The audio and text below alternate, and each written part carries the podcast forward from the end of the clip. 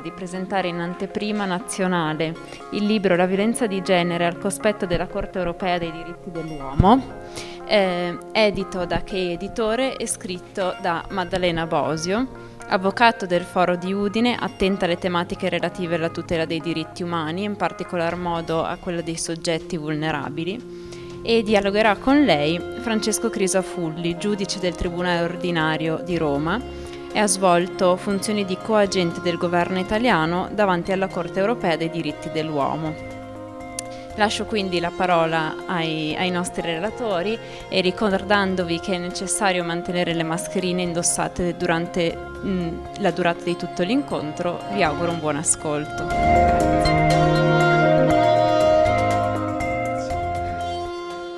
Grazie, buongiorno a tutti, buongiorno Maddalena. Eh, sono stato molto, molto onorato, mi ha fatto molto piacere che mm, Maddalena mi abbia chiesto di, di presentare questo suo libro che non credo di sbagliare dicendo che è il primo volume, il primo libro che tu pubblichi, o sbaglio? No, sì, è il primo. E, ehm, e sono stato mm, molto contento di questo non solo per il rapporto di amicizia e di stima che mi lega a Maddalena da quando eh, per la prima volta sono venuto qui e ci siamo conosciuti, ma eh, a maggior ragione poi leggendo eh, il libro mh, mm, la mia eh, contentezza è andata aumentando perché eh, non sempre uno eh, ha la fortuna di presentare un libro bello, interessante, ben fatto come questo. Eh, non sembra molto voluminoso, il che è un pregio perché non è scoraggiante, ma credetemi è un'analisi, eh, qui si parla di panoramica, non è una panoramica, è proprio un'analisi in cui la giurisprudenza della Corte europea dei diritti dell'uomo in materia di eh, violenza di genere, di violenza contro le donne, è, eh, è sempre, è, non è affatto un panorama, è proprio in primo piano ed è analizzata con estrema eh, accuratezza, estrema precisione. Non solo, e, oltretutto anche estremamente aggiornata perché eh, arriva a commentare una sentenza recentissima del 2020 e addirittura un caso contro l'Italia, il caso Penati, che non è neanche ancora una sentenza perché è un caso comunicato, ma eh, sul quale la Corte non si è ancora pronunciata. E Maddalena lo commenta con, eh, con devo dire, grande eh, discrezione, sapen ben sapendo che prima ancora che il giudice si sia pronunciato, eh, non, non, non vogliamo fare anticipazioni di giudizio. Questo per dire che è un libro estremamente documentato, estremamente eh, utile innanzitutto da un punto di vista pratico, per chiunque abbia, eh, per ragioni professionali, mh, debba in, occuparsi di questo tema che oggi, eh, lo sappiamo bene, è all'ordine del giorno, è, è un tema eh, molto caldo perché qui trova una, eh, innanzitutto direi a livello più superficiale, una guida per andare a trovare le sentenze rilevanti e inquadrarle nel, nella, loro, nella giusta prospettiva ma qualcosa di più di una semplice guida, di un semplice dire, riferimento alle sentenze. Già un esame di queste sentenze che permette all'operatore o allo studioso di, eh, di avere un, un'idea chiara e approfondita di quello che è lo stato della giurisprudenza della Corte europea. Aggiungo ancora un'ultima cosa, e cioè che a differenza da molti, eh, molti scritti che si occupano di questo o quel tema, ma in riferimento alla giurisprudenza della Corte europea dei diritti dell'uomo e che sono estremamente focalizzati sulla Corte europea, il lavoro di Maddalena Bosio è eh, invece contestualizzato all'interno di un più ampio panorama di strumenti internazionali penso in modo particolare alla Convenzione di Istanbul contro la violenza contro le donne e la violenza domestica, eh, eh, ma penso anche alla direttiva numero 29 del 2012 dell'Unione Europea, tutto un panorama di, eh, di strumenti internazionali che concorrono a formare la cornice all'interno della quale la Corte europea poi giudica sulla base della Convenzione europea dei diritti dell'uomo e che a volte sono essenziali e Maddalena ce lo mostra di volta in volta con grande acutezza, eh, sono essenziali anche eh, perché la Corte ne fa, ne fa uso per interpretare la Convenzione europea, che come sappiamo è di, come dice la Corte da molti anni, uno strumento vivo che deve essere interpretato alla luce dei tempi e dell'evoluzione della coscienza civile e, della, e del diritto delle alte parti contraenti. Quindi eh, diciamo che innanzitutto questo è un, uno strumento di lavoro estremamente prezioso per chi si occupa o è chiamato ad occuparsi di questo tema caldo e anche, devo dire, molto spinoso, perché ha aspetti eh, che eh, su- suscitano problemi. E forse su questi aspetti poi cercheremo di provocare Maddalena per farla reagire. E, ehm, eh, vorrei però aggiungere prima, di, prima di, di dare inizio al dialogo, vorrei solo aggiungere che non bisogna neanche pensare che questa sia soltanto una trattazione, come posso dire, compilativa, una descrizione della giurisprudenza della Corte, è una trattazione critica del panorama giurisprudenziale, quale si, dalla quale si traggono anche spunti per andare oltre quello che è lo stato attuale della giurisprudenza europea in materia di violenza di genere. Cioè, Maddalena, ci sono nel tuo libro, forse non frequentissimi perché la giurisprudenza della Corte europea è una giurisprudenza abbastanza avanzata da soddisfare anche esigenze abbastanza forti, però ci sono nel tuo libro spunti critici nei confronti della giurisprudenza della Corte. Ci vuoi dire brevemente Così, in sintesi, qual è il tuo pensiero critico su questa giurisprudenza? Innanzitutto mi permetto, buon pomeriggio a tutti, di ringraziarti per la tua presenza, innanzitutto che mi onora, e anche per le tue parole che mi fanno un immenso piacere e delle quali quindi ti ringrazio. Ringrazio tutti voi di essere qui. Eh, si tratta sì di un argomento che appassiona, mi appassiona proprio in questa prospettiva che tu hai toccato ora e quindi nella prospettiva evolutiva che offre la giurisprudenza della Corte, e che fa sì che la Convenzione europea non sia uno strumento statico, tutt'altro, no? ci viene continuamente ricordato e questo la Corte lo fa contestualizzando le sue decisioni e il suo esame delle varie fattispecie concrete rispetto agli strumenti eh, in vigore nazionali, internazionali a seconda del paese di volta in volta chiamato davanti a lei, internazionali e sovranazionali, ma avendo anche sempre un occhio di riguardo verso il panorama sociale, tant'è che eh, spesso in alcuni procedimenti, per esempio mi viene in mente i procedimenti che hanno a che fare mh, con la discriminazione, con gli aspetti della discriminazione, in questo caso di genere, ehm, fanno sì che possano essere considerati anche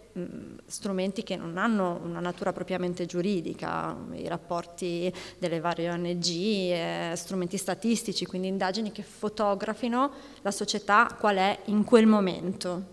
E questo è rivoluzionario se pensiamo all'approccio di noi giuristi nazionali che siamo legati al dato normativo e, e, e, lo stesso i magistrati sono legati al dato normativo, lo dicevamo anche ieri, no? muoversi nel diritto positivo e molte volte, che non possono in nessun modo forzare, e molte volte quindi le istanze della società arrivano molto dopo il momento in cui si sono affacciate sul panorama sociale, arrivano a essere riconosciute giuridicamente in un momento molto successivo. La Corte europea eh, prende queste, tutti questi elementi e li eh, coordina e fa sì che si parlino in modo ragionato e in modo tale da garantire i diritti altissimi eh, garantiti dalla Convenzione e ampissimi nella loro portata, perché poi sono sempre formulati in modo molto generale appositamente, l'efficacia. E questo è l'altro oh, aspetto che esercita un enorme fascino su di me, eh, il fatto che ci sia uno strumento normativo, cioè la Convenzione, e poi uno strumento processuale, e quindi eh, la Corte, capace di eh, tenere in assoluta considerazione il dato letterale, quindi restare legato al formalismo, ma in quel modo dotare i diritti di effettività, che nella pratica dell'avvocato, penso anche nella pratica del magistrato in realtà, a volte eh, ci si sente un po' frustrati davanti in realtà alla constatazione che, che spesso, soprattutto quando si parla paradossalmente di diritti umani, di diritti fondamentali, no? quindi delle dichiarazioni di principio più ampie, poi quando cerchiamo di tradurli in realtà eh, ci sembra che arrivino alle persone sui quali dovrebbero incidere in modo del tutto anacquato. E invece la Corte li riporta e quindi riporta gli Stati in questo modo a dire va bene, l'hai riconosciuto, però non basta, lo devi riconoscere in astratto e lo devi applicare in concreto. Certo, come dicevi tu, le sentenze della Corte sono difficili, soprattutto io con molta umiltà, da criticare eh, perché sono frutto di un lavoro e, e di una conoscenza eh, solida, eh, strutturata e, e da una ricerca ampissima e competente. Però effettivamente, soprattutto per quanto riguarda la violenza di genere e la violenza contro le donne in particolare, anche la Corte sta camminando e a volte, analizzando le sue sentenze, mi è sembrato che non fosse ancora arrivata al punto. E penso anche a un caso che ha toccato la nostra di comunità, il caso Talpis, no? in cui sono fatti, stati fatti enormi passi avanti. Eh, stata, l'Italia è stata condannata per violazione dell'articolo 2, quindi diritto alla vita, divieto di tortura e trattamenti disumani e degradanti all'articolo 3, ma la Corte ha ravvisato anche una violazione dell'articolo 14 connesso a questi due articoli, senza che fosse stata portata come doglianza dalla ricorrente. E, e questo è un passaggio epocale per quello che riguarda l'Italia, in particolare c'erano già state altre sentenze in tema di violenza, penso a Opuz contro Turchia, ma ce ne sono state altre in cui si era detto finalmente, eh, al di là che sul dato cartaceo de, della norma, eh, la violenza di genere è discriminazione. La discriminazione è una forma di violenza, quindi questo rapporto duale, questo dialogo costante era già stato... Eh, svelato, no? sbirciato, diciamo così. Però in Opus contro Turchia c'era un contesto di grossa impunità e quindi addirittura la Corte dice c'è un contesto di impunità tale, di tolleranza tale che sembra quasi che le autorità mostrino, la Corte dice, compiacenza verso il fenomeno, una silente compiacenza che si traduce poi in impunità e che si traduce nel fatto che noi tutti eh, ci sentiamo legittimati a un comportamento che è tollerato addirittura dalle autorità. In Talpis non dice questo, però dice che anche il semplice ehm, non contestualizzare all'interno di un fenomeno come quello della violenza domestica certi comportamenti e quindi non riconoscere una forma di discriminazione, in quel caso poi discriminazione era multipla, è una violazione della Convenzione.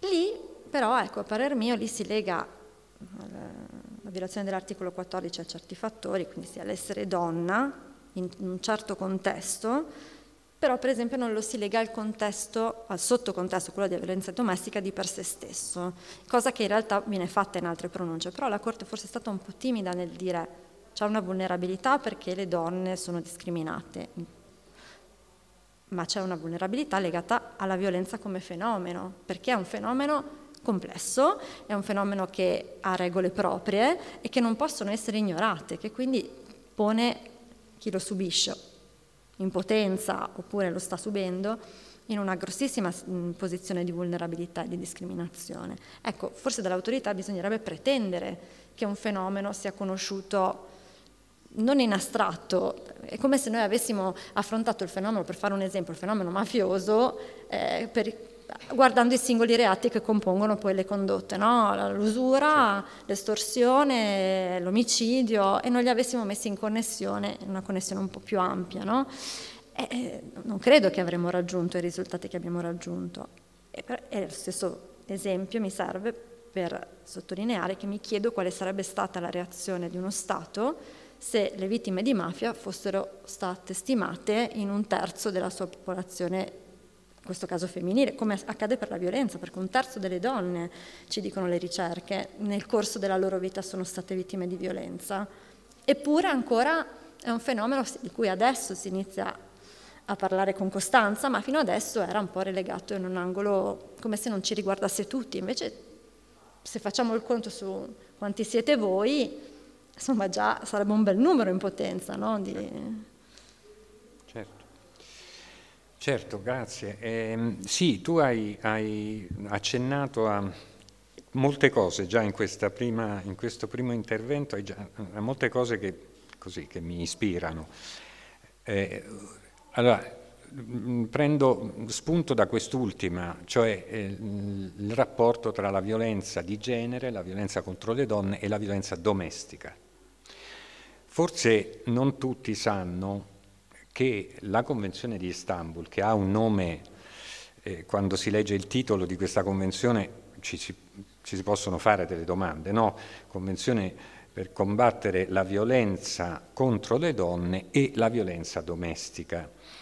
In realtà la Convenzione di Istanbul, io ho avuto il privilegio di far parte del comitato al Consiglio d'Europa che l'ha negoziata questa, questa Convenzione di Istanbul. Quindi ho un po' seguito la genesi nasceva da un progetto proposto come Convenzione sulla violenza domestica. E via via per eh, la pressione di alcuni stati e addirittura di alcune amministrazioni in conflitto fra loro all'interno di un medesimo Stato, Ministero della Giustizia, Ministero delle Pari Opportunità, eh, eccetera, eccetera, piano piano l'accento si è spostato sulla violenza contro le donne. E alla fine, ne, però non si è mai voluto abbandonare il progetto originario che nasceva in un modo un po' diverso. E allora ne è venuta fuori questa cosa francamente un po' ibrida. Un po' ibrida perché però, eh, però diciamo nello stesso tempo questa ibridazione è anche suggestiva, no? perché eh, in realtà eh, c'è una differenza sostanziale, cioè la violenza, la violenza, contro le donne si caratterizza, è diversa da da un altro tipo di violenza per la, eh, eh, dire, l'individuazione della natura della vittima. La vittima è una donna e deve essere una donna, altrimenti usciamo dal campo. La violenza domestica invece ovviamente si può eh, esercitare nei confronti di una donna, ma anche di un uomo, di un bambino, di un giovane, di un vecchio, di un disabile.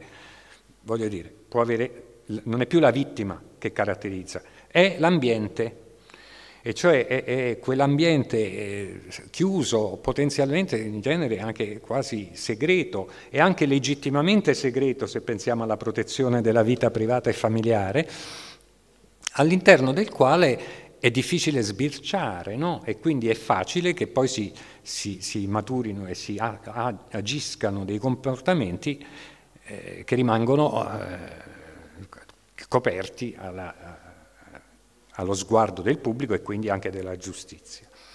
Quindi, insomma, e oltretutto l'ambiente domestico è anche un ambiente caratterizzato da particolari rapporti fra le persone, e sono rapporti di fiducia, di, eh, di coabitazione, eh, dico apposta coabitazione non convivenza, per, per, sottolineare anche un aspetto di coazione, no? coatto, dobbiamo, viviamo insieme perché non abbiamo i soldi per andare ognuno a casa propria, eh, di eh, gerarchia, di potere, di soggezione, quindi è un intrico anche psicologico di rapporti che rende peculiari quelle forme di violenza.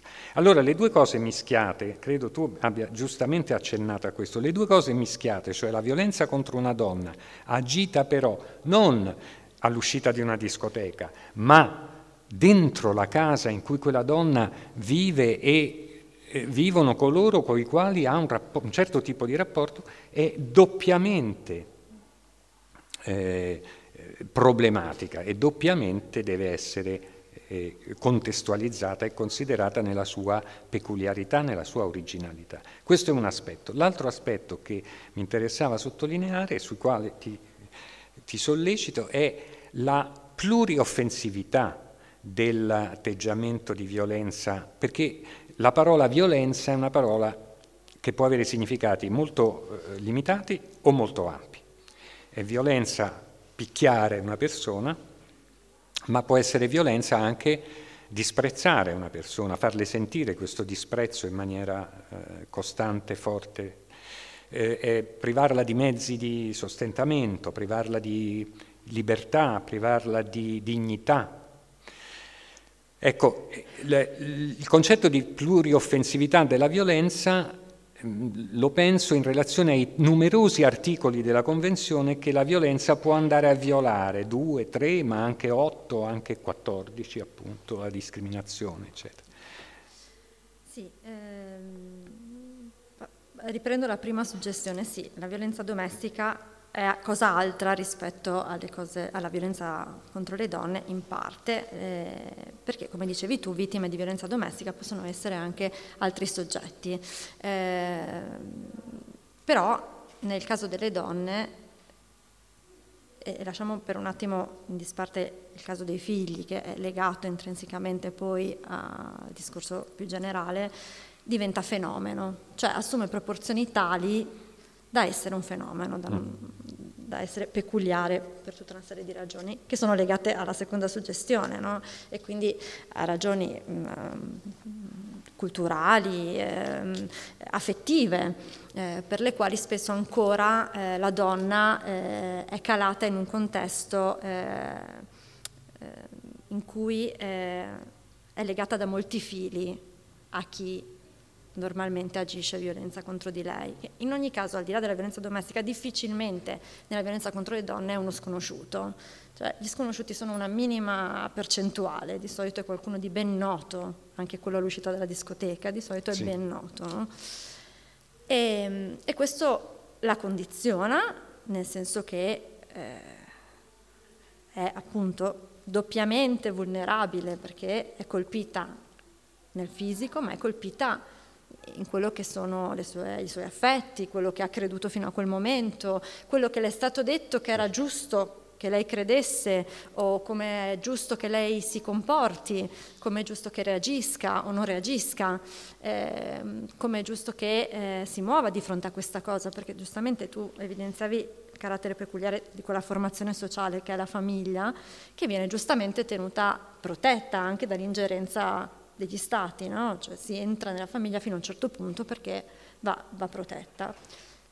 Questo però corrisponde poi nel sentire sociale anche in una chiusura verso l'esterno. Non puoi entrare, nella, quello che faccio a casa mia non ti riguarda, e, che è un, un, un, pregiudizio che si sta adesso cominciando a sradicare, ma a colpi di scalpello costanti, eh, piccoli colpetti costanti perché in realtà ci riguarda, no? ci riguarda tutti e, e, e, se quello che accade dentro la famiglia è un reato, non è più cosa tua, è cosa mia, tua che sei un magistrato dello Stato. E, e anche è cosa mia dello Stato, non solo nel momento in cui si è già realizzata e quindi nel momento in cui io Stato sono chiamato a intervenire per proteggere la vittima e accertare la responsabilità penale del colpevole, individuarlo e accertare la responsabilità penale. Ma anche prima, nel momento in cui io sono chiamato a creare le con- io Stato, sono chiamato a creare le condizioni perché quell'evento di reato, quel fatto di reato non si verifichi, che non sono soltanto condizioni di previsione di norme repressive rispetto alla fattispecie criminosa, ma sono condizioni sociali da parità culturali. di genere, esatto, culturali, quindi sociali a parità di genere, eh, l'accesso delle donne al lavoro, eh, sono culturali e quindi sradicare la cultura patriarcale che poi di fatto ci impregna tutti, nel senso che tutti abbiamo bisogno un po' di indossare occhiali nuovi no? che ci permettano di vederlo, di vedere questa cultura nel passato e di evitarla nel presente e nel futuro. E, ehm, ma anche di educazioni di genere, non so, penso alle scuole mm. e quindi penso ai, ai, bambini, ai nostri figli, ai nipoti, eh, che sono il domani.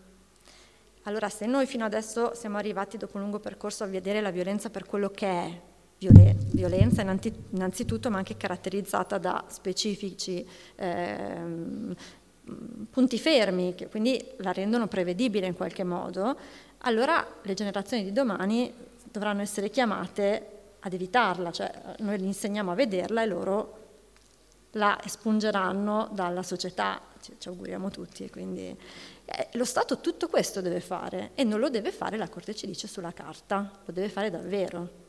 Lo deve fare quindi in termini certamente, eh, torniamo alla Convenzione di Istanbul, di aiutare a vedere il fenomeno per quello che è violenza, per cui l'articolo 3 della Convenzione di Istanbul che ci dice violenza è molte cose, come dicevi tu, la violenza fisica, la violenza psicologica, che poi ecco, ehm, sfugge e sfugge anche molto nei tribunali, perché effettivamente è difficile provarla, no? quindi all'atto della prova ancora adesso noi ci troviamo davanti a, a me è capitato anche di recente di leggere una sentenza in cui c'era stato un racconto denso e lungo di violenze, ma ai fini della decisione, quindi della motivazione, sono state considerate esclusivamente gli episodi di violenza fisica. fisica.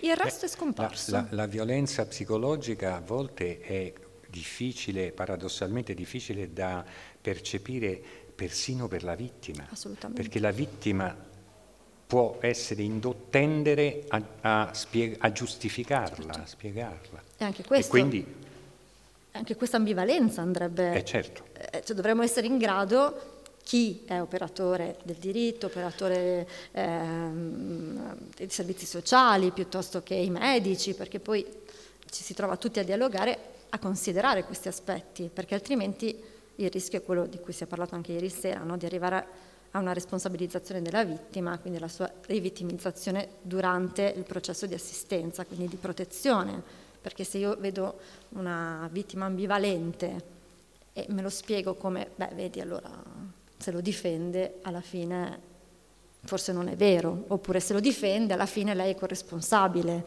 Se lo difende, no, dovremmo riuscire a capire, senza diventare, per esempio io sono avvocato, senza diventare uno psicologo, però lo psicologo forse dovrebbe spiegarmi certe cose che mi servono a interpretare la mia realtà da operatore del diritto, perché c'è quell'ambivalenza? Perché io con quella persona ci ho fatto dei figli e quindi considerare che quella persona mi fa del male, magari non sono ancora arrivata al male fisico, mi fa del male psicologico, mi fa del male economico che è ancora più subdolo, certo. no? mi impedisce di progredire a livello di carriera, mi toglie il bancomat perché è più comodo avere un conto solo, un bancomat solo, ma dai che ti serve il bancomat, ti do io i soldi. Eh, cioè, vedere queste cose costringe la vittima a fare un'enorme riconsiderazione del fatto che e poi se ci sono dei figli ancora peggio perché...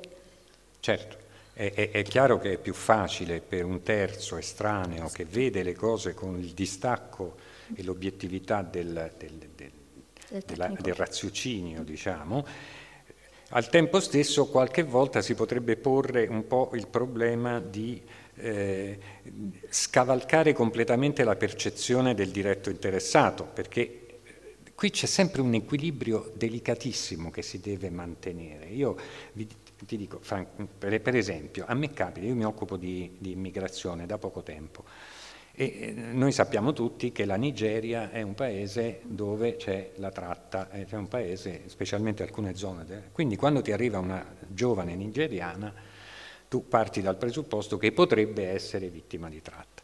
Moltissime di queste donne lo negano strenuamente fino all'ultimo, fino all'ultimo fiato. Allora noi cerchiamo di indagare e di trovare dei riscontri oggettivi per cui poi gli diamo la protezione come vittime di tratta. Io qualche volta evito di sentirle, perché evito, voglio evitare che per l'ennesima volta venga a dirmi ma scusi lei, perché adesso io lo traduco in modo, eh, volontariamente in modo molto brutale, tu, uomo bianco, maschio. Cosa vieni a dire a me, donna, nera, femmina, qual è stata e qual è la mia vita? Te lo dico io. E tu non sei lì sul tuo piedestallo a dirmi che sai meglio di me che cosa mi è successo e che io, di che cosa io ho bisogno. Io ti dico che sono qui perché, per certe ragioni. Tu perché mi imponi le tue di ragioni?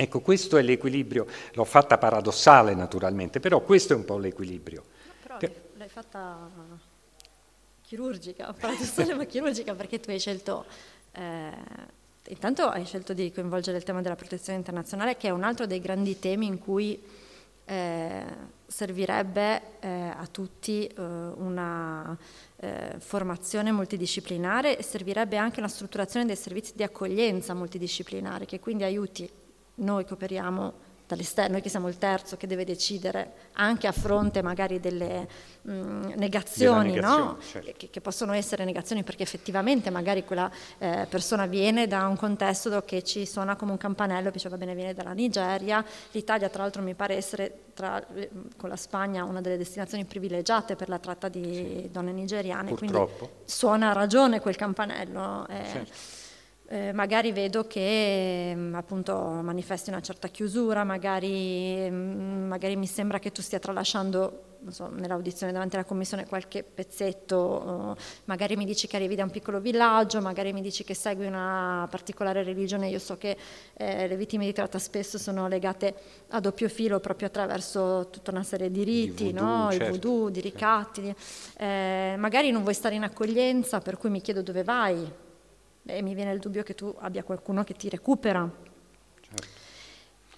E, e, però i percorsi dovrebbero essere anche dall'altra parte, no? per la donna che l'aiuti, se invece è veramente vittima di tratta, a capire che può farlo emergere a se stessa, davanti a se stessa prima che davanti a te. Esatto, perché spesso è, una, eh, spesso è paura, molto Spesso banalmente, però a volte è anche invece una forma di pudore, diciamo così, per loro sì. è, è, talmente inconcepibile, è talmente orrendo quello che esatto. fanno e di cui si sentono colpevoli che non te lo vogliono confessare perché... E poi c'è il trauma. E poi c'è il trauma. Che è un altro grande assente in entrambi gli argomenti. Certo sia nella certo, prevenzione nella che poi nella riparazione, no? che anche nel, nel, percorso, perché spesso del trauma si tiene conto in modo del tutto marginale e invece incide anche su quanto la persona è pronta a riconoscere certe cose, su come ci racconta certe cose e anche su quale sia il danno che si pretenderebbe dovesse essere riparato certo. nei suoi confronti. Senti, io vorrei tornare un attimo più, mh, focalizzare di nuovo di più sulla violenza, perché io, sai, per colpa mia abbiamo un po' scantonato, oh, per colpa mia. Ieri sera c'è stata la presentazione di un interessantissimo progetto eh, sulla vittimizzazione secondaria e eh, proge- questa presentazione in sostanza era una, una, specie di spettacolo, diciamo, uno spettacolo in cui ehm, in cui si, si, si, si, raccontava e si commentavano delle storie di vittimizzazione primaria, cioè vittimizzazione primaria ma dal punto di vista di chi eh, poi si espone alla vittimizzazione secondaria. Una delle cose che mi hanno colpito ieri è che a un certo punto si negava, proprio si negava come, eh, come regola proprio, l'esistenza eh, del cosiddetto raptus, di violenza, si diceva la violenza è sempre decisa e è sempre preparata. Ora, io voglio essere provocatorio. Eh, non c'è dubbio che la violenza agita è sempre preparata da un contesto, da un passato che ti ha predisposto ad agire la violenza. Io posso perfettamente immaginarmi Ecco, allora mettiamola così, però io non credo che, non, non crede, mi pare difficile che si possa negare che esiste il raptus. Io posso benissimo immaginare me stesso in preda a un raptus emotivo di qualche tipo. Non credo di essere, eh, credo di avere una psiche come tutti e credo quindi di essere esposto al pericolo di raptus. Ma non posso immaginarmi, eh, e spero di non dover cambiare mai idea, ma non posso immaginarmi alzare le mani contro certamente una donna, ma neanche un uomo. Forse un uomo il discorso è diverso, è perché se poi alza le mani lui io ci rimetto, ma, ma, nemmeno contro una donna, tantomeno contro un bambino, non so, voglio dire, non, non, riesco a immaginarmi agire la violenza. Questo probabilmente perché mi porto dietro un certo modo di mm, vivere. Quindi in questo senso è vero che è sempre preparata da un contesto, eccetera. Quello che mi colpisce è che non è sempre premeditata, cioè sembrava quasi che si dicesse è sempre premeditata, tu hai deciso che quella la vuoi menare, no io credo che esista il raptus, poi che questo debba giustificare ne parliamo dopo perché è un altro discorso. Tu che cosa pensi di questo raptus? Non sono uno psichiatra e quindi no, mi vabbè, io, però mi è capitato di, di, porre la stessa domanda eh, a un'amica che è anche psicologa eh, tanti anni fa in realtà davanti a un episodio che mi aveva particolarmente colpito, dicono, ma, ma esiste veramente, cioè, può essere così? E lei mi aveva detto che raptus in scienza medica ecco, esiste, ma in percentuali irrisorie. Mm. E soprattutto, se non ho capito bene, in, è ben identifica- abbastanza ben identificabile. Come dicevi tu, mm, mentre raccontavi di come non potresti immaginarti preda di, di uno di questi, chiamiamoli, comportamenti. Eh, il contesto fa la differenza e anche il fatto che dobbiamo iniziare a vedere la violenza come un fenomeno peculiare, per cui io non è che mi sveglio oggi e pianifico il femminicidio domani, e ieri stavo facendo la mia vita perfetta. È un, un percorso lento e generalmente ciclico, nel senso che la violenza segue un percorso ciclico, anche per l'autore, no? che eh, vive stati d'animo differenti fino all'esplosione della violenza, poi a un momento che è la cosiddetta luna di miele, in cui c'è il stabilimento dell'equilibrio, che però per lui è funzionale a ristabilire il controllo, non è che si è pentito, certo. perché se uno si pente, io immagino, dire, la Convenzione di Istanbul ci dice che sono necessari percorsi eh, psicologici, di lavoro, di presa di coscienza sugli uomini maltrattanti, e, ehm, e anche la Convenzione europea ce lo dice, perché in realtà, eh, la, la Corte europea, perché in realtà c'è stato un caso in particolare, um, pare si trattasse della Turchia, di un uomo che era stato, aveva minacciato di morte la moglie e il figlio, la figlia, molto piccola, davanti ai servizi sociali. E si era attivato il sistema di protezione, per lui era stato lui tra l'altro a quel punto era emerso un contesto di maltrattamenti, era stato processato e in primo grado era stato previsto che lui eh, scontasse una pena pare quattro mesi in detentiva, con però anche l'affiancamento di un percorso psicoterapico, perché eh, lo psichiatra aveva giudicato la sua personalità come instabile. E... Poi la Corte d'Appello rivide questa sentenza, diminuendo la pena detentiva a tre mesi e facendo sparire il percorso medico. Beh, eh, lui scontò la pena, uscì e un mese dopo ammazzò la moglie, la figlia e si tolse la vita. Allora... Eh, uno si fa delle domande. Qualcuno si fa delle domande. Mm, ripeto, non, si arriva, non ci si arriva, ci si arriva ogni giorno facendo un, un passo più avanti, che tra l'altro è forse più facile se si vede che si è in una società che quel passo lo tollera. No, allora io cammino per strada e certo. tu mi molesti e, gli altri ridono. Allora tu dici che te lo, lo puoi fare, tanto cosa vuoi che io vada adesso? Certo. Sono così pesante da andare a lamentarmi del fischio, del, del richiamo, no? Eh, sei il mio capo e tu ti proponi con, eh, insomma, mi fai capire che potresti essere generoso con me se io mi prestassi a essere carina con te. E allora però la società mi dice che funziona così, e allora il capo è legittimato. Tu sei mio marito e io cucino male e te quel giorno ti arrabbi e spacchi i piatti per terra, però insomma un piatto è e così è un crescendo, no? È un crescendo in cui la persona poi arriva dove arriva perché si vede sfuggire. Il problema non è la malattia, della persona, no? il problema forse è una malattia più grande che ci dice che i rapporti tra le persone sono rapporti di forza eh, e che in questo sempre. rapporto di forza la donna è qualcosa che va imbrigliata, no? e sono io che decido cosa fai, cosa pensi, cosa dici, quanto puoi, quanto non puoi, quello che dicevano anche ieri sera, eh, c'è stato un momento dello spettacolo in cui lei di, diceva sei troppo bella, sei poco bella, sei troppo intelligente, sei poco intelligente, cucini troppo bene, cucini male, guadagni troppo, ti vesti da suora, ti vesti succinta. Cioè, certo. No, il raptus secondo me è un'altra cosa. Allora però ti faccio una domanda mm, mm, scendendo un pochino più sul tecnico forse. Allora perché mi chiedo, ma la, la riflessione che si va, si va, sviluppando in Italia, in Europa, nel mondo sulla violenza, su queste forme peculiari, e abbiamo detto che sono peculiari di violenza, non deve poi sfociare forse in un ripensamento più ampio, più generale di certe categorie del nostro diritto penale? Perché voglio dire, l'attenuante della provocazione esiste per tutti i reati. Eh, allora, a me fa un po' effetto l'idea che esista l'attenuante della provocazione, ma che l'attenuante della provocazione non possa mai agire, non possa mai operare in, cer- in un certo tipo di reato.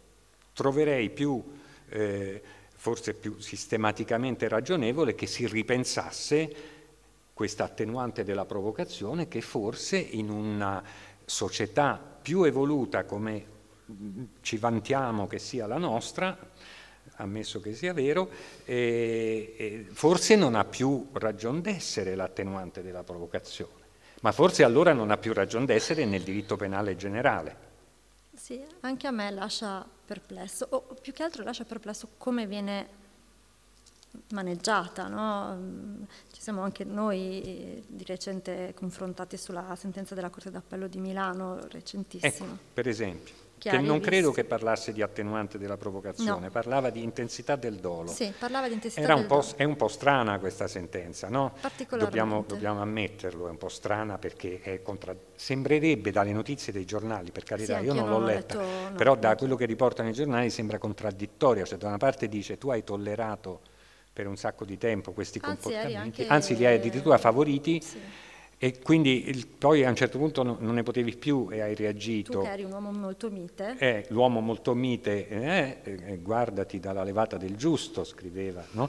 e, dice, eh, e, allora il tuo, do, il tuo, dolo è attenuato. Beh, a me sembra che ci sia no? un po' di contraddizione, però lasciamo perdere, adesso non è che sì, voglio... però è sintomatico dell'approccio, no? perché dice, ecco. eh, adesso non mi ricordo esattamente il termine, è un atteggiamento disci, discinto, eh, non so no, no, eh, no, usava un termine disinibito, disinibito, disinibito sì. perché questa donna, facendola molto breve, aveva, da quello che si è letto sui giornali, appunto nemmeno io la sentenza l'ho letta, Quest'uomo ha stuprato la sua compagna dopo averla picchiata selvaggiamente e tenuta chiusa in camera, mi pare, tutta la notte. Eh, viene condannato, la pena viene ridotta, appunto perché si ritiene che l'intensità del dolo fosse differente da quella eh, riconosciuta in primo grado, perché, dice la sentenza, peraltro su suggestione di un avvocato donna che difendeva l'imputato, in un collegio, con, un due collegio donne, con due donne, di cui una era la relatrice. Ecco, dice eh, perché alla fine lui era un uomo mite che dopo aver tollerato per vent'anni, perché era una coppia che stava insieme da molto tempo, eh, che lei avesse altre relazioni, anzi le è stato bene, le ha pure favorite, un giorno non ha potuto più di questo comportamento disinibito. O, o, quindi qua per me, per esempio, al di là che non abbia bisognerebbe capire no, questi vent'anni come sono stati. Torniamo certo, al discorso certo. del raptus, no? difficilmente se, forse ci sarà stato qualche campanello d'allarme poi, di cui noi non sappiamo, o magari nessuno nella storia processuale sapeva. Però io qui ci vedo, ci vedo chiaramente un pregiudizio, perché, perché tu collegio, contrapponi, cioè, le parole hanno un peso, no? Se tu mi dici quello era un uomo mite, mite, quindi pacifico, anche sommesso, mite eh, delicato, che a un certo punto eh, si è trasformato in una bestia perché l'ha presa assediata, se non sbaglio, prima di violentarla, quindi è stata una cosa so veramente l'ha truce, comunque. l'ha stuprata, sì. perché lei aveva una, conduceva una vita, una vita sessuale come credeva lei, e probabilmente lei non era monogama, e a te ti è stato bene fino a quel momento e poi non ti è stato bene più e quindi qui cioè, io ci vedo un enorme pregiudizio perché, eh, perché gli è stato bene, è, è, relativo, cioè non è che se non ti sta più bene la devi ancora poco poco ammazzare. Eh, puoi uscire dalla porta e dirle guarda mi è stato bene per vent'anni perché ero d'accordo che il nostro menage fosse questo, e adesso però ho cambiato idea e va bene, è stato bello, ciao. Cioè, voglio dire, allora che in una sentenza invece si dica che questo giust- non giustifica, però può lenire Attenua. il trattamento uh, sanzionatorio che ritengo corretto per quel crimine, e dall'altra parte però c'era una donna, ripeto, che è stata stuprata per tutta la notte, presa assediata e chiusa, e che sparisce così, perché il fatto così sfuma, e sfuma anche nel modo in cui lo si racconta. Eh, allora sì, andrebbe ripensata cioè, l'attenuante della provocazione, attenuanti generiche, ma che vediamo poi usate con molta, quasi in automatismo, eh, incensurato, vabbè, vuoi non dargli le attenuanti generiche. No. Io per carità non voglio entrare nel... non ho mai fatto penale in vita mia, eh, sono un civilista puro, quindi non voglio entrare eh, a calpestare il praticello altrui e tantomeno con, eh, criticare sentenze che non ho letto. No, certo mi lascia un po' perplesso li, proprio l'idea, ma mi chiedo se, se in questo non, so, non sto cedendo io stesso un po' a un pregiudizio. Cioè l'idea che si possa dire tu hai tollerato per vent'anni, poi improvvisamente non ti è stato più bene e quindi hai avuto il raptus. Cioè mi, mi sembra che ci sia una contraddizione, no? Voglio dire, se, se l'hai tollerato, beh adesso eh, non, non, te ne puoi dolere più di tanto, perché in fin dei conti. Però forse, questo, questo, forse nel dire questo io implicitamente ho un pregiudizio, sono, ho un pregiudizio sono vittima. Perché hai tollerato? Mm. Perché in fondo è quasi come se lui fosse più colpevole di aver tollerato. Che non di aver poi reagito. Quasi, quasi, dice, potrei, quasi come se io dicessi, eh, dovevi arrabbiarti prima. Sì, è vero. È così. Quindi, fatto, capito? Ecco come, sì, come, scarta. Di fatto c'è un pregiudizio, nel senso io... Mh, mm, erano due adulti eh, consenzienti che hanno organizzato in un certo modo loro, la, la, loro, loro vita, vita, affettiva e sessuale. Io mh, mm, posso, non mi sento di dire nulla. Eh. Certo. Un, eh, due ultimi flash, solo flash, eh, perché penso che siamo arrivati al, alla fine. Tu a un certo punto invochi un opportuno dialogo, ti sto citando, un opportuno dialogo tra corti civili, penali e minorili che permetta un'azione integrata e non contraddittoria caratterizzata da una celere, proficua ed opportuna circolazione delle informazioni. E lo dici in relazione a un caso in cui un, un padre aveva ucciso il figlio durante un incontro protetto eh, nella sede dei servizi sociali perché non si era fatto questo, questo collegamento. Ti chiedo, anche qui, forse dobbiamo un po' ripensare certe categorie giuridiche che ci sono così familiari, come il principio dispositivo, perché eh, il problema di far dialogare penale, minorile, penale che è proprio d'ufficio, è tutto mm, minorile che è mezzo mezzo, perché c'è mm-hmm. una forte mh, mm, componente, e diritto civile in cui invece il principio dispositivo regna sovrano, è un problema tecnico complesso. Credi che si debba forse avviare una riflessione su questa sì, assolutamente, più generale? Sì, credo che si debba avviare una riflessione sul dialogo tra corti perché soprattutto quando ci troviamo a maneggiare argomenti che non appartengono alla giurisdizione unica, esclusiva del penale, del civile del minorile. Un'altra cosa è quando si tratta eh, anche lì volevo fare l'esempio dei procedimenti sulla potestà, ma non è neanche più così perché adesso c'è anche lì una commissione tra minorile e civile. Ma, so, di argomenti propri di ciascuna eh, branca. Eh, altra cosa è quando eh, un solo fatto attiva tutte, tutti i tribunali, no? quindi attiva il giudice penale, per la responsabilità penale, attiva il giudice civile per i profili civili, anche per profili relativi a ordini di protezione, perché magari in un, certo, in un certo caso concreto a me può convenire chiedere un ordine di protezione in sede civile piuttosto che in sede penale. E attiva il profilo minorile se ci sono dei figli. Questo non lo dico io, lo dice il Consiglio d'Europa, lo dice il Grevio che è l'organo di esperti che eh, si mm, occupa di monitorare l'applicazione della Convenzione di Istanbul, lo dice la Convenzione di Istanbul e lo dice tra l'altro contestualizzato rispetto ai diritti di custodia, no? quindi alla necessità di considerare nel momento in cui ci troviamo a decidere mh, mm, i diritti di custodia e di visita tra genitori e figlio nel contesto di una separazione, eh, di considerare eventuali fatti di violenza questo diventa, che sembra molto semplice, anche immediato nella, così come ce lo stiamo dicendo, diventa difficile poi sotto due profili. Il primo profilo è che fino adesso si è avuto una tendenza diffusa, anche negli avvocati, a dis, disgiungere il ruolo di marito violento, lo dico marito perché nel 90% dei casi la vittima è una donna, senza voler... però se devo fare un esempio generale, questo è. Sì, sì, è un fatto statistico. Sì. E, e il padre, cioè, ha di fatto ha picchiato solo la moglie, non ha mai picchiato i figli. E qui si apre un altro enorme argomento che è quello della violenza assistita, diretta, indiretta, certo. eh, che ha comunque un impatto sui minori pari a quello della violenza agita nei loro confronti, per cui non se ne discosta di un centimetro. Ecco, eh, tutti ci diciamo che è necessario vedere che non, sono, non abbiamo una, due persone, ma è la stessa persona. E quindi a quel punto siamo costretti a trasferire questa valutazione nell'ambito processuale nel momento in cui dobbiamo chiederci se quella persona sia idonea, sia sicura, perché eh, se parliamo di diritti di custodia parliamo di bambini, quindi i bambini sono figli della società, no? Eh, è sicura quella persona?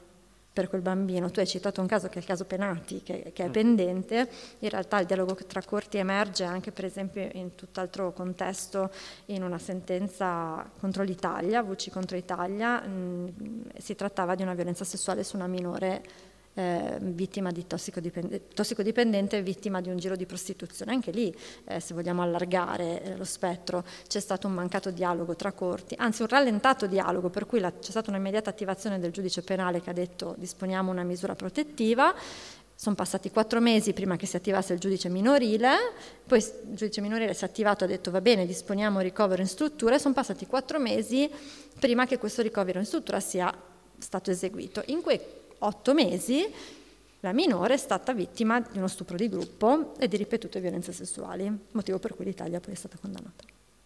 Allora forse se ci si parlasse tra corti e ci si parlasse bene, si ripensasse il sistema dicendo, cioè, prendendo atto di un fatto che è che ci sono fatti che coinvolgono più corti e che non è possibile, anche per evitare il contrasto dei giudicati, perché sennò io non so, certo. cioè io faccio una cosa, il giudice penale, il giudice civile ne fa un'altra, il giudice minorile ne fa un'altra e facciamo patatrac, perché poi chi si trova a dover mettere i servizi sociali di solito, no? a dover eseguire quelle decisioni, è, è, bloccato, è ghiacciato in un'immobilità che rischia però di lasciare il tempo per l'irreparabile.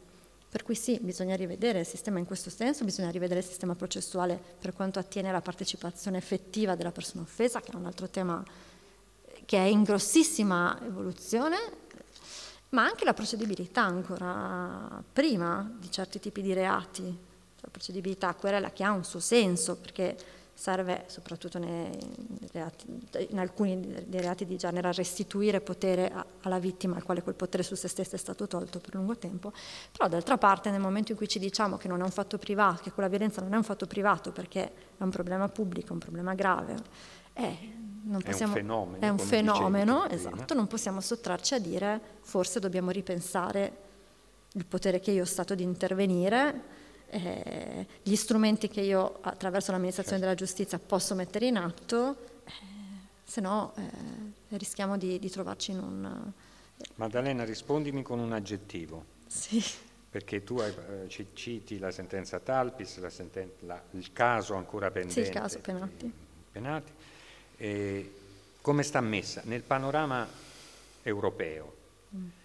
Perché quando parliamo di queste cose, eh, leggiamo il tuo libro e vediamo le sentenze, eh, ci rendiamo conto che non è che siamo, stiamo, non siamo in buona compagnia, cioè siamo in, no. per carità non voglio creare incidenti diplomatici, Anch'io. però siamo in compagnia della Turchia, della Bulgaria, Polonia. della Polonia, della Romania, mm. eh, cioè, eh, no, eh, come stiamo messi però nel contesto europeo? Siamo allora, stiamo messi che eh, siamo sotto osservazione, mm. nel senso che anche dopo la sentenza Talpis ci è stato detto che dovevamo fare delle cose, eh, senten- l'esecuzione delle sentenze viene monitorata eh, già normalmente, nel senso che c'è un principio conformativo per cui lo Stato deve conformarsi alla sentenza che lo certo. riguarda, però in certi casi quando la violazione viene individuata come strutturale, quello Stato è attenzionato, per cui il Consiglio dei Ministri eh, ci guarda per un certo tempo e, e questo sta facendo in realtà. E il Consiglio d'Europa da parte sua, ma anche il Grevio, prende atto che certe cose le abbiamo fatte, abbiamo fatto il codice rosso, la legge sul femmin- cosiddetta femminicidio, abbiamo fatto delle cose e adesso sta aspettando di vedere come le mettiamo in pratica proprio, perché l'Italia, eh, certo. è, l'Italia è stata la culla delle più alte dichiarazioni di principio, no? E poi però bisogna aspettarla alla conta dei fatti. Quindi molti... non lo so come stiamo messi, però ecco, diciamo che come dicevi tu il fatto che ci troviamo in una certa compagnia suggerisce che questo forse è il momento per... Che qualcosa dobbiamo fare. Sì. Bene. Grazie Maddalena, grazie, grazie per aver scritto questo libro. grazie per averlo grazie letto. Eh, per essere stata qui con noi. Grazie a te infinitamente, grazie. Grazie.